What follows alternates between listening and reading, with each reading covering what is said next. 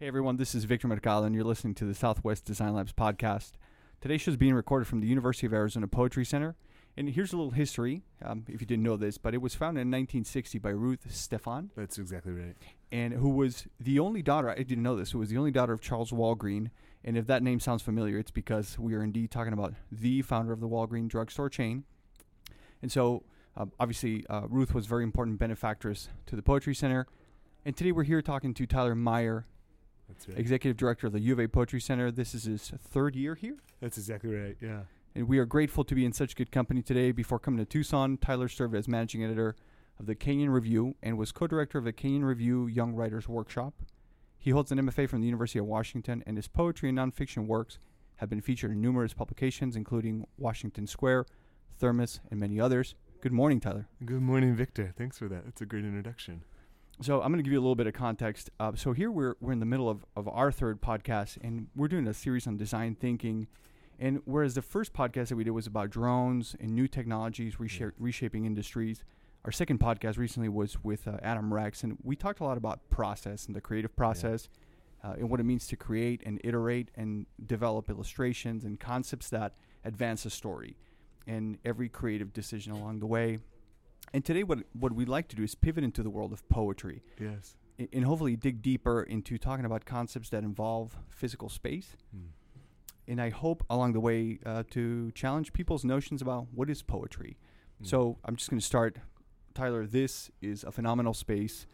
When you were growing up and falling in love with poetry, did you ever think that this would be the place where you would go to work every day? Absolutely not. Um, I come from rural Ohio, uh, and so uh, places like this, I, I think it was, I didn't know they existed growing up and falling in love with words. I fell in love with books. Like most people, I think um, the first introduction to poetry comes on the page. Um, or, or, or hearing poetry out loud. Um, and so those, th- they're intimate experiences. Those were my first experiences. But of course, there should also and is also a need for a public life for poetry. And this is an exciting part, I think, about where the art form goes. That's what this building does so significantly well. I remember arriving on my job interview here and being just astonished. I had only seen the building in pictures, online, you know, a small box of internet that's, you know, 13 inches by 10 inches. And so seeing it in real time and in physical size, I was blown away. I walked around the building three times just staring and thinking, Were you like, pinch me? yeah, this place exists. This place exists. Um, and then sort of peering in the windows and seeing all of the books, um, which have their own sort of magical, magical power. Uh, a sort of it's it's amazing to work around that many poetry books and be connected to them, have them be sort of a central part of our day and what we're doing here. So it was it's really remarkable. This building allows us to do a lot of things, and and so uh, it's an important home for us and it's a home base, but it also is a thing that um, it, it makes a lot of things possible for us. And we're just so thrilled to have such an exciting space from which to operate and do the work that we do. It, it truly is an amazing space. So let's maybe talk go from space to talk a little bit about programs. Would you mind giving us a little overview of the Poetry Center, its programs, and, and its role in the Tucson and, and U of A community? Yeah. So the, the easiest way I think to understand the work that we do, we call the Poetry Center a living archive. Um, and the archive part refers to our work as a collector. And we've been collecting poetry books um, and, and other items related to poetry since the early 60s. Uh, 1960, we were founded by Ruth Stephan, uh, an important person in our founding, also an amazing poet, editor, uh, novelist, translator. She was a multi talented, um, interesting person, did a lot of really significant work in the arts. Um, and How did loved she, how did she come to. Tucson? Yeah, so she was from Connecticut, and she was coming to Tucson in the winters, and kept uh, and kept a place here where she came and, and spent time. Uh, the original poetry center were two small cottages, uh, and the cottages were um, uh, they were donated by Ruth in the beginning, and one was intended to be the library, uh, and she included an essay that she wanted us to um, that would guide our collecting, that would give us a, f- a footprint for how we should collect. and then the second cottage was meant to be a space where poets could come and stay and come and visit. And so one was called the Poets Cottage, and one was the library. Hmm. We quickly outgrew that space. Uh, and so the idea of a library was in a, a classic Tucson adobe, um, you know, an, an 11, 1,100 square foot structure. Oh, I bet. Pretty small. Um, and so we moved. Uh, the original cottages were um, were razed when Speedway was expanded, and we moved to a second set of two cottages, and those were razed when the BIO5 building was put in place. and then we moved to temporarily to a former sorority house. And that became sort of the the drumbeat that we really needed to find a permanent home for what we had collected. My bad. Um, and and that is where the genesis of this building came from. Uh, and so having a chance to uh, to find a permanent home for the books, this this building was completed in 2007. It's the first time we've had all of the collection in one place since the very beginning days. So that's exciting. Uh, that's the archive part. The living part are the programs that we do. So we've been bringing poets to Tucson uh, since the 60s also, uh, over a thousand poets that have come, and really a, way to sort of track the 20th century of American poetry and international poetry in many ways. Uh, it, Tucson has a place in that. Um, it comes through Tucson at some point, and this has been the reason why. Um, so bringing poets and having them do readings and performances, that's one of our hallmarks. Uh, we've really ramped up our education programs, and so we're doing a lot with K through 12 education, a lot of service to the university, uh, a lot of community outreach and community conversations as well. So the collecting is the archive, uh, the library work, and the living part is the ongoing community programming that we're doing. That's great. So as we're looking around, obviously yeah. people who are who are listening to this, they can't see what we're looking at. But uh, if you had to describe the space to somebody walk us through it. Yeah. So what I'm looking at, and I, I know I'm lucky to know some of this.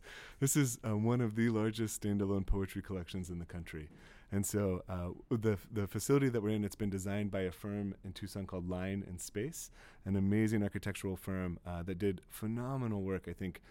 Thinking through what what we needed in our space and how, if we were making a permanent home of this stature uh, for these needs, what would it look like? What would it need to do?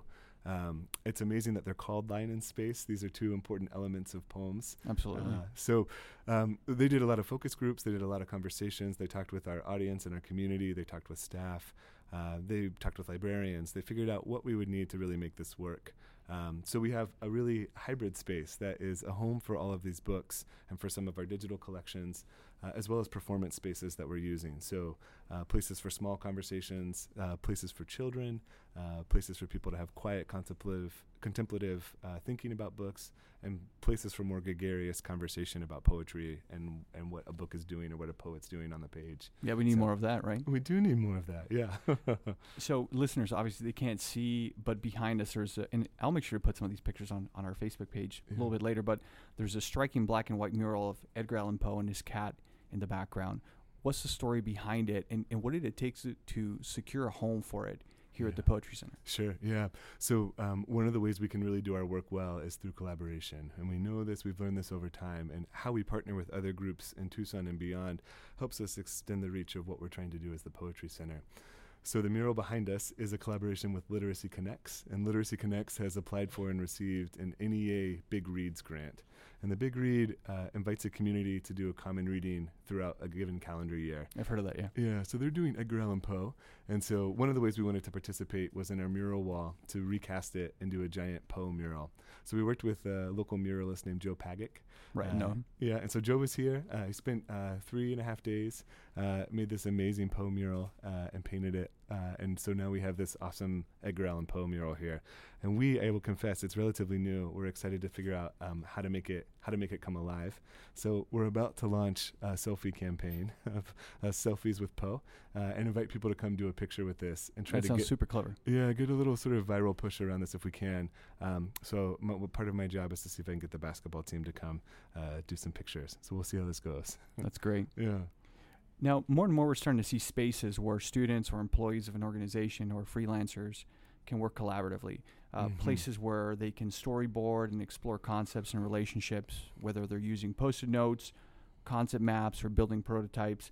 You know, we're talking about the physical space of innovation. Yes. That defines, you know, some of the work of design thinking. Do you think poetry is becoming more and more collaborative? And how is the physical space here conducive to that process? Yeah, it is. It absolutely is. And so increasingly we see, I think, books and publications that are collaborative efforts. Uh, two poets, a poet and an artist. Um, we're seeing these sorts of publications that are really hallmarks of, of a group effort where um, something's being thought through by two two or more people. There's a book coming out from a former director uh, and and uh, and a local poet who taught at Pima for a long time, where the poems are sort of a call and response. So one poem is a response to the first, and it becomes a sequence, almost a chain uh, of of poems that are in reference to each other. Um, that work, this idea that poetry isn't something you do in a lonely space by yourself entirely all the time, I think there are ways in which we're disarming that notion and that it becomes a more public effort, uh, something that is creative and collaborative. Um, I'm a firm believer that the production of knowledge is something you do in a group. Uh, we don't do this individually. It takes a group to understand something and, and affirm it. Um, and so these these spaces where art also is a collaborative effort become really exciting to me. We do try to think about how it can happen here. Uh, some of our programs are built around this. Um, uh, getting kids together for family days and some of our other kid efforts have been really important. Our classes and workshops program has also been really important. I saw it this morning as I was coming in. They're here early. They are here. That's exactly right. And so those classes that we run, um, there are ways for people to think through uh, whether they're just starting with poetry or they have some experience already. Uh, um, you know, uh, whatever class or angle, whatever angle the class takes to sort of pull off its work. That's So, great. Yeah. What would you like to see people do in this space that they haven't yet explored? In other words, if you were suddenly awarded with a huge financial gift tomorrow, and I hope there are philanthropists listening right now, what would you like to do in terms of, of space and programming with those resources? Oh, this is a great question. This is a wonderful question. So, um, some of what we've thought about is uh, what we do with our collections and what ambitions we may have with our collections. As one of the largest standalone poetry collections, um, it- one of the you know how do we steward this? What are our goals or our ambitions? There are great places in the country where papers are collected, but there's not a comprehensive place where this is happening for poetry. Um, and and one dream would be if we had the ability and the space and the and the person power Mm-hmm. to collect papers for poets uh, and to start to build an archive that would be comprehensive. People who are sort of operating in the highest register by popularity or by stature or significance, they may Right. find a home for their stuff. Um, but we often think about there's a whole other. The poetry is much deeper and broader, and collecting in that way would be exciting. Um, we also think about how we're supporting other actors um, who are supporting literary community. Part of our mission is about robust and diverse, r- a robust and diverse literary culture. Mm-hmm. And so, how we support other people who are doing that work is really important to us. We collaborate to help others achieve what they might be doing that is outside of our footprint, but we can maybe help make something good happen. Um, if we had more resources, we'd love to think even harder about how we do that work. That's great. Yeah. Who's your typical user or patron, and who would you like to see use the space more often? Yeah, good questions. So the typical, it's what's lovely about uh, wh- how this place has been built over time. It's a really diverse group, and so there are programs for children, there are programs for um, for seniors, there are programs for U of A students. We have a robust K through 12 program. So uh, really, it's a very very broad and diverse group of people who use the space.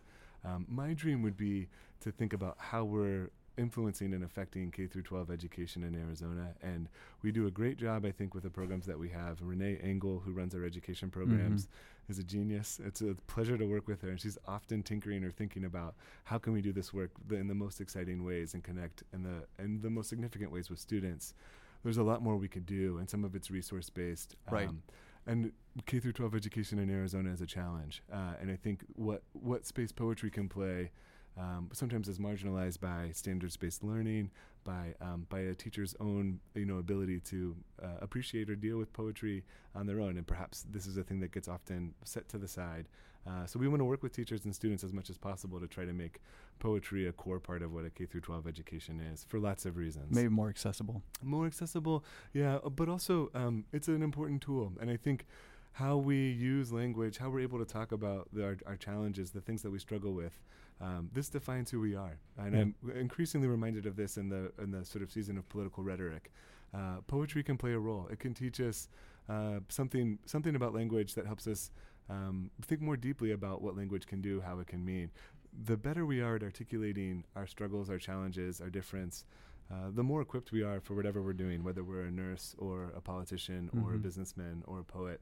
Um, these things matter, and I think, especially in a K through 12 realm, uh, the ability poetry can it's, it's not only useful as an art form, uh, it can change lives, yes, uh, but it's also useful because it teaches us how language works, and that matters. Uh, and those attentions, uh, the ability to understand, pay attention, deeply understand something, that's endlessly reapplicable. I think. Absolutely. Um, if you can pay attention in a poem, you learn how to pay attention to the 24-hour news cycle, to uh, to a message in a museum about climate change. Uh, you might be able to you pick up differently, and that's really important. And poetry can help teach that.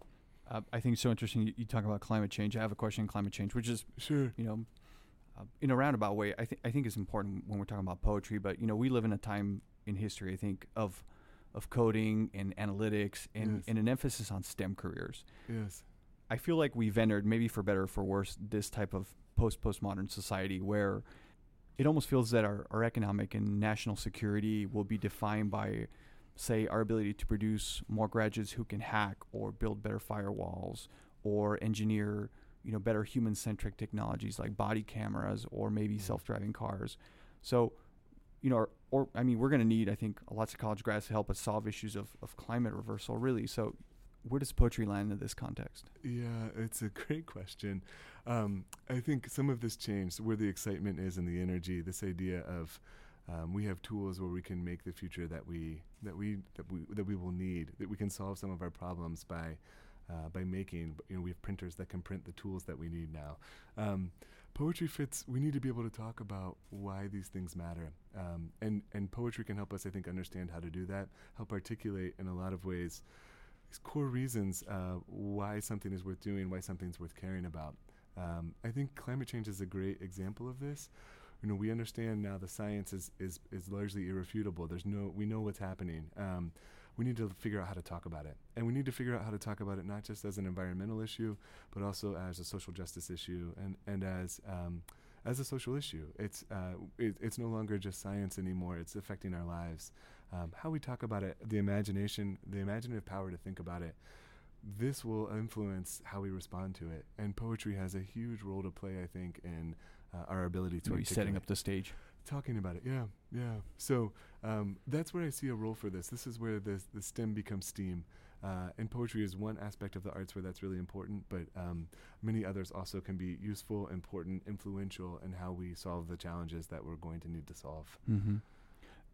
Do you think that, that the job of the poet laureate has gotten immensely more difficult? I, I know so I saw something on Facebook Yeah. last night, and you I think hosted an event at Congress. Was that last night? Or? It was on Wednesday night. Wednesday yeah, night. Yeah, it was a great. We had a great time. We were with Alberto Rios, uh, Arizona's inaugural state poet laureate. Wonderful poet, uh, a wonderful human, and a really generous, uh, generous speaker. And he was talking about magical realism and his interest in this as both uh, a literary term, uh, but also as a way of perceiving the world. Uh, and as a language-based phenomena, uh, and in particular, he's interested in how Romance languages make this possible, uh, where the world becomes alive with possibility.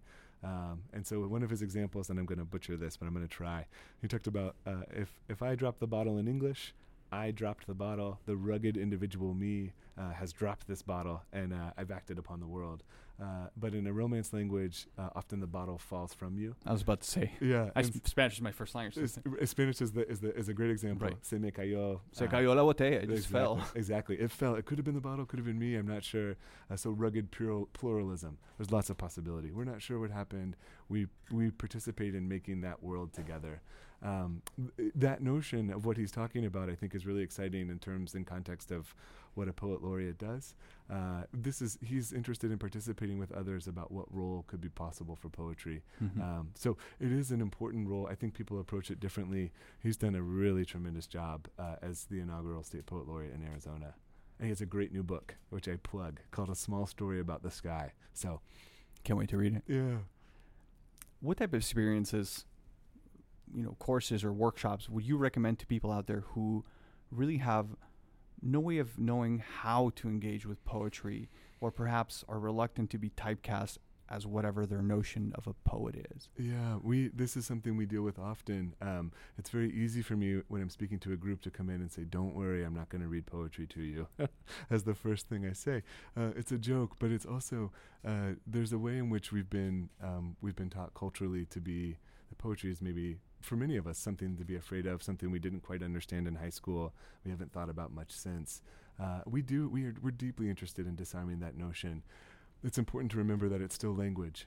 Uh, and language is Oh, something yeah. we use every day. Uh, and knowing how to use language well um, and in exciting ways, in ways that could thrill you, um, that's an important part of what poetry is. So we often talk about that as a way to remember they're only words, and we know how to use words, and knowing how to use them well is important. I would recommend a couple of things. One is come visit us in our space, and we can uh, make some suggestions here at the center of books you can come and look at, things you can come and take a look at, uh, ways you could just pick up a book and just have time here to relax and, and look at, at poems. Other programs that we do to help engage and help p- make it a little bit easier for people to uh, orient uh, we have a program called Shop Talks that we offer three times a semester, sometimes 4 Mm-hmm. and they are um, conversations about a poet before their visit. There's no experience required. You don't even have to have read any of the work before you come.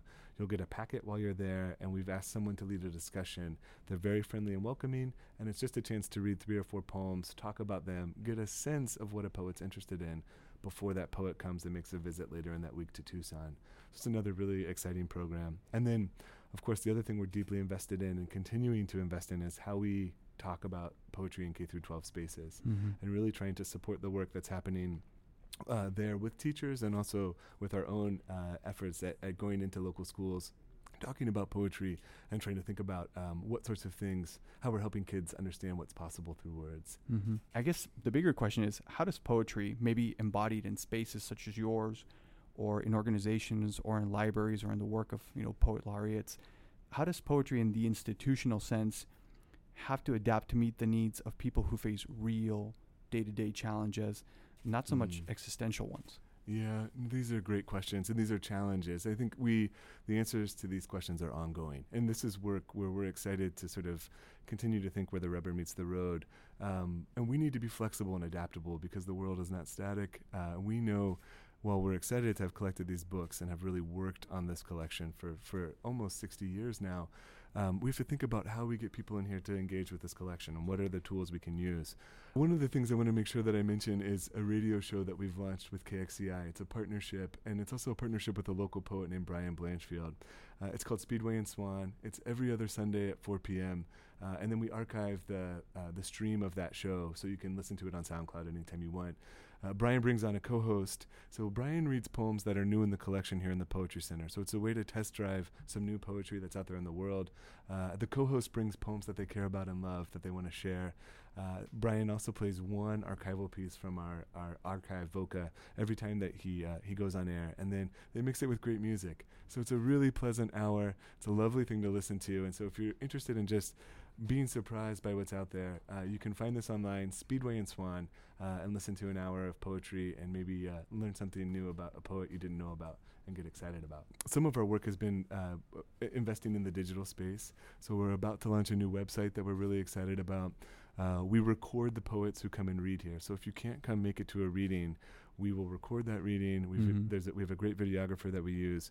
We post those in a collection called Voca. I know we talked about that earlier. That's right. So that's voca.arizona.edu, uh, V O C A, and so Voca is uh, it's it's almost 800 uh, recordings deep now, and these are all readings from poets who have visited Tucson, and it's a chance to really sort of uh, listen to almost anything, um, except uh, also knowing that it happened in Tucson when they came and read, uh, Mhm. and it's a way that we sort of track.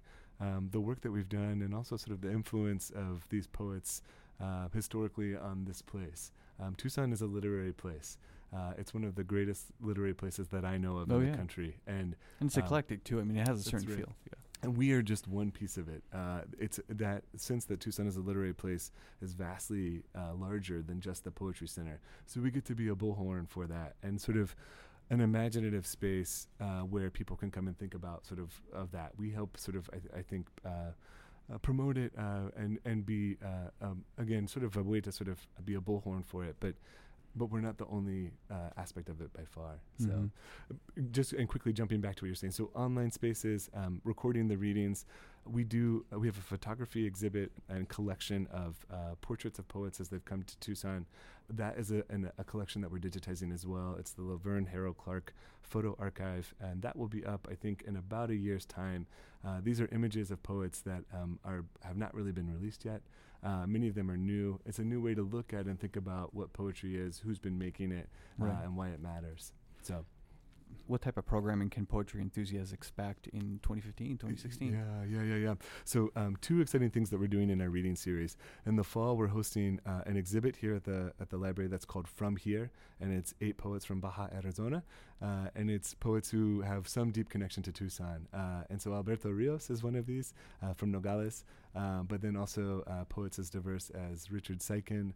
Alice Notley, Eduardo Corral, um, all of whom have some claim to southern Arizona, uh, no farther north than Casa Grande. Right. So, um, so we're really excited about that exhibit.